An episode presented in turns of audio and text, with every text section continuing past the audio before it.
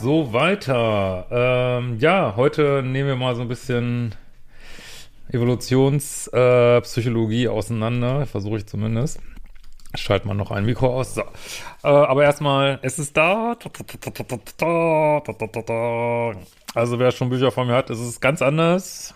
Ähm, ich bin, es ist so anders, dass ich echt gespannt bin, wie er das findet. Äh, wir stellen das ja in unserem Livestream vor, haben wir wahrscheinlich schon gemacht, wenn dieses Video rauskommt. Und ähm, krasse Mischung von Psychologie, Spiritualität, äh, Gesellschaftskritik, äh, ist echt abgefahrenes Buch. Äh, verlinkt mir auch gerne auf Instagram oder schickt mir mal Fotos, ähm, wie das so, ob ihr das in der Buchhandlung gefunden habt. Also hier in Berlin bei Dussmann, äh, ich war beeindruckt, stand wirklich da, wo es sein soll. Ja, richtig fett, vorne dran, sehr nice. Ja, äh, genau, heute wollen wir uns mal diesen Claim oder Mythos angucken, dass, oder mal dieser Frage nachgehen, ob das stimmt, dass Männer ähm, ja ihre Gene verstreuen wollen, wird ja oft äh, gesagt so und deswegen halt äh, vermehrt fremdgehen. Und ich wollte einfach mal an, anhand dieses Satzes mal ein bisschen darlegen, wie problematisch das ist und äh, wie schlecht abgesichert eigentlich solche Aussagen sind. So. Ähm, was ist so der Hintergrund davon? Das, man sagt halt so, äh, was ja auch stimmt, äh, dass halt das Weibchen beim Menschen, also die Frau, ähm, viel höheren Invest hat, was so Schwangerschaften angeht. Ähm, ja, logisch. Der Mann viel geringeren Invest und deswegen, dass deswegen die Frau so eine Strategie fährt, äh, sich vielleicht so einen Versorger zu sichern und der Mann aber so ein evolutionäres Programm hat, so ich äh, rammel hier möglichst viele durch und verstreu meine Gene, so, ne? Ähm, ich will das jetzt nicht komplett abtun, aber ich wollte einfach nur mal sagen, warum das so schwierig ist, sowas zu argumentieren. Also erstmal ist es, äh, steht auch übrigens in meinem neuesten Buch drin, äh, sind nach den neuesten Zahlen in Deutschland gehen Frauen mehr fremd als Männer. Das passt ja schon mal gar nicht zusammen. Also da geht es schon los irgendwie. Äh, inzwischen haben die Frauen die Männer überholt. Wie kriegt man das zusammen? Dann ist es so, dass äh, die Frauen hauptsächlich so um die 30 fremdgehen, also tendenziell, und die Männer aber immer mehr, je älter sie werden. Also äh, das steigt so langsam an und ist am höchsten so in den 50ern und 60ern.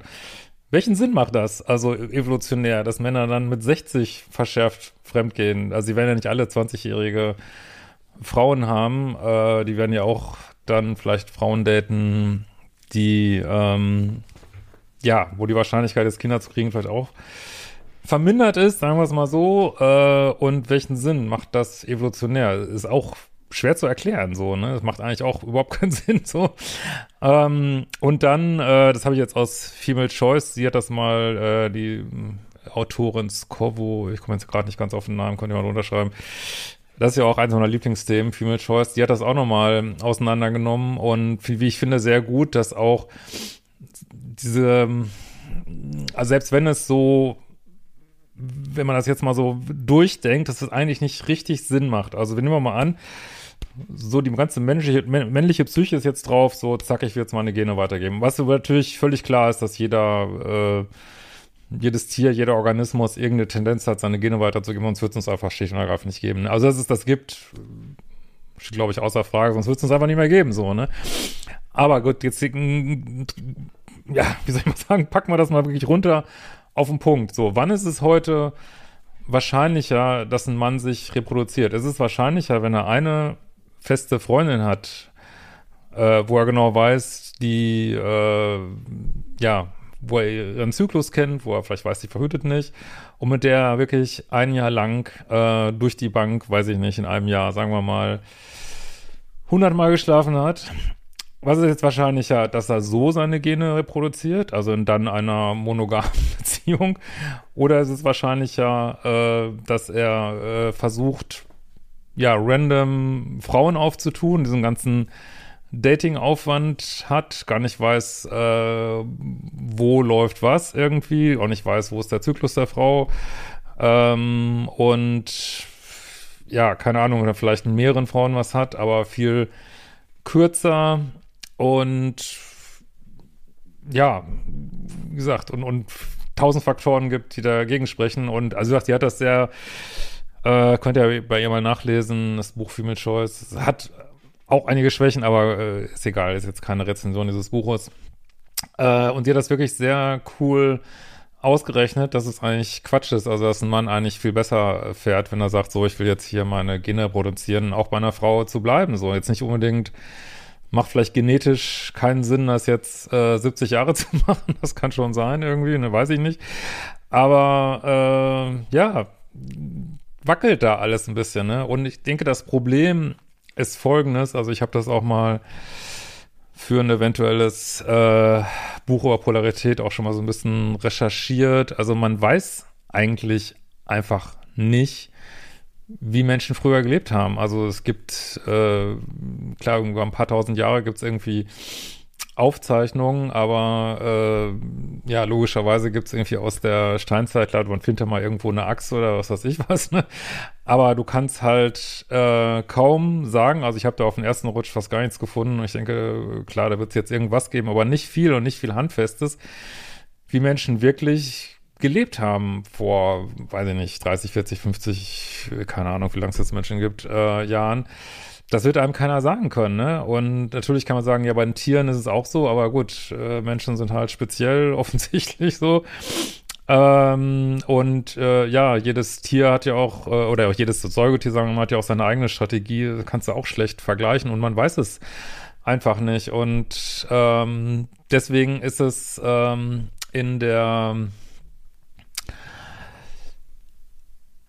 also in der Universitätspsychologie, zumindest mein letzter Stand, äh, mögen die überhaupt nicht diese evolutionären Argumentationen. Warum? Weil die führen häufig zu einem Zirkelschluss. Also es sind keine sauberen Argumentationen. Ne? Ähm, also dieser Zirkelschluss ist nämlich der, man sieht irgendein Verhalten, ne? Männer gehen fremd, so.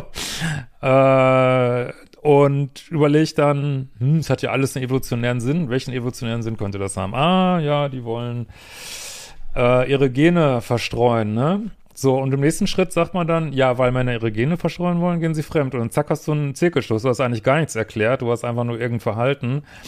Und äh, ja, und äh, kommst zu irgendeinem Schluss, der überhaupt kein Schluss ist, ne? Der überhaupt äh, und einer wissenschaftlichen Überprüfung auch letzten Endes nicht standhalten kann, weil du gar keine äh, richtig sauberen Experimente machen kannst, weil für Experimente brauchst du Kontrollgruppen, brauchst du äh, Menschen, die du unabhängig einer Bedingung zuweisen kannst. Also du kannst natürlich jetzt nicht Menschen einer Evolution A oder Evolution B Bedingung zuweisen, weil wir haben all die gleiche Evolution, ne? Also es geht nicht. Also du kannst so keine richtig sauberen Experimente machen, ne? Und das ist echt schwierig und das, deswegen ist eigentlich diese ganze Argumentation, äh, Männer sind so, Frauen sind so,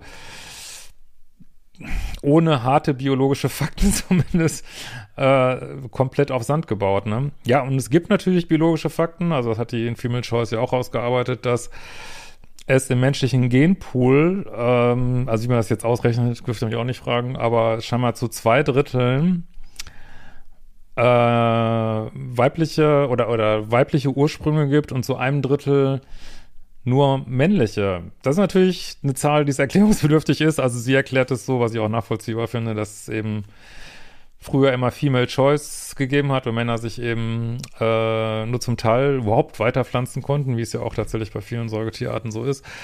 Äh, aber gut, letzten Endes wird einem das auch, vielleicht haben auch die Alpha-Männer, äh, die anderen Männer einfach aus dem Wege geräumt. Man weiß es nicht, ne? Also es ist, wenn man interpretiert dann irgendwas rein, aber zumindest ist das ein biologisches Faktum, ähm, ja, wo man äh, weiter gucken kann. Ne? Und natürlich gibt es äh, einen Haufen Untersuchungen, ähm, warum Männer so sind und Frauen so. Das ist alles legitim. Nur das heißt nicht automatisch immer, dass es evolutionär bedingt ist. Ne? Und darauf will ich eigentlich hinaus und man sieht einfach an den, schon an diesen Fremdgehzahlen, wie stark das kulturell äh, überformt ist. Unsere Sexualität, also die ist zu einem Ausmaß kulturell überformt, was man sich, glaube ich, gar nicht vorstellen kann, so manchmal. Und diese Verzahnung mit Biologie, die ist wirklich so eng und so schwer vorhersehbar. Und dann gibt's natürlich noch diesen gesellschaftlichen Bias, das, äh, den wir ja nach wie vor haben. Äh, ich kann auch verstehen, wo das herkommt, äh, keine Frage, aber dass ähm, ja gesellschaftlich natürlich Männer immer ein bisschen mehr die Bösen sind und äh, Frauen nicht und auch allein schon so ein Faktum, dass Frauen jetzt mehr fremd gehen, glaube ich, für viele schon schwer zu nehmen ist, so, ne? Wobei es eigentlich auch wurscht ist, weil die Zahlen liegen jetzt nicht groß. Und äh, ich glaube, Frauen 31 Prozent und Männer 27, ich weiß also, die 4 Prozent sind eigentlich auch draufgeschissen. Und letzten Endes ist es ja auch so, ähm, also wenn Männer viel fremdgehen oder Frauen viel fremdgehen, brauchen die ja auch auf der Gegenseite, lassen jetzt mal schwule Beziehungen außen vor, äh, es wird eh nicht sein, aber äh, brauchen ja auch ein Gegenüber, was das macht. Irgendwie so, ne? Ja. Ach ja, und noch ein Argument, was ich auch spannend finde, ähm, habe ich hier schon öfters gelesen, dass es ja so Blutreinuntersuchungen gegeben hat in den letzten Jahrzehnten in einigen Ländern äh, zu ganz anderen Gründen, wo dann rausgekommen sind, dass zum Beispiel, ich glaube irgendwo in den USA, zehn Prozent der Kinder einen anderen Vater hatten als angegeben, als alle dachten, außer die Mutter wahrscheinlich. Äh, was ja auch ein Zeichen ist, äh, gut, zehn Prozent ist jetzt nicht überall so. Es gab dann auch Länder, wo es, glaube ich, deutlich über zehn Prozent war und Länder, wo es viel, viel weniger war. Also ich denke, heute wird es viel weniger sein äh, weil es ja diesen gesellschaftlichen Druck nicht mehr gibt. Aber ja, diese Frauen werden auch fremdgegangen sein. Überraschung. Ich glaube, wir müssen uns da echt lösen. Äh, also da ist wirklich gut, sich von dieser Mann-Frau-Schiene mal ein bisschen zu lösen, dass immer nur ein Geschlecht irgendwas macht, was man problematisch findet. Also die, die Geschlechter gleichen sich da tatsächlich in Lichtgeschwindigkeit an gerade. In jeder Hinsicht. Und äh, wir sollten einfach, ähm, ja, natürlich, können gerne auf Forschung vertrauen, können gerne auf unsere persönliche Erfahrung vertrauen. Äh, das ist alles wunderbar, aber wir sollten vielleicht aufhören, da immer evolutionäre Argumente zu Rate zu ziehen, die einem letztlich keiner hundertprozentig sagen kann, ob es so ist oder nicht. Es ist dann zwar eine nette Story, aber viel mehr auch oft nicht. Bin gespannt auf eure Meinung. Schreibt es gerne unten drunter. Kauft das fucking Buch. Ne? Diesmal ist es lieferbar, äh, offensichtlich. Ich glaube, da äh, der Verlag ist gut vorgeprimed, diesmal ist auch genug da ist. Und ähm, ja, wir sehen uns bald wieder.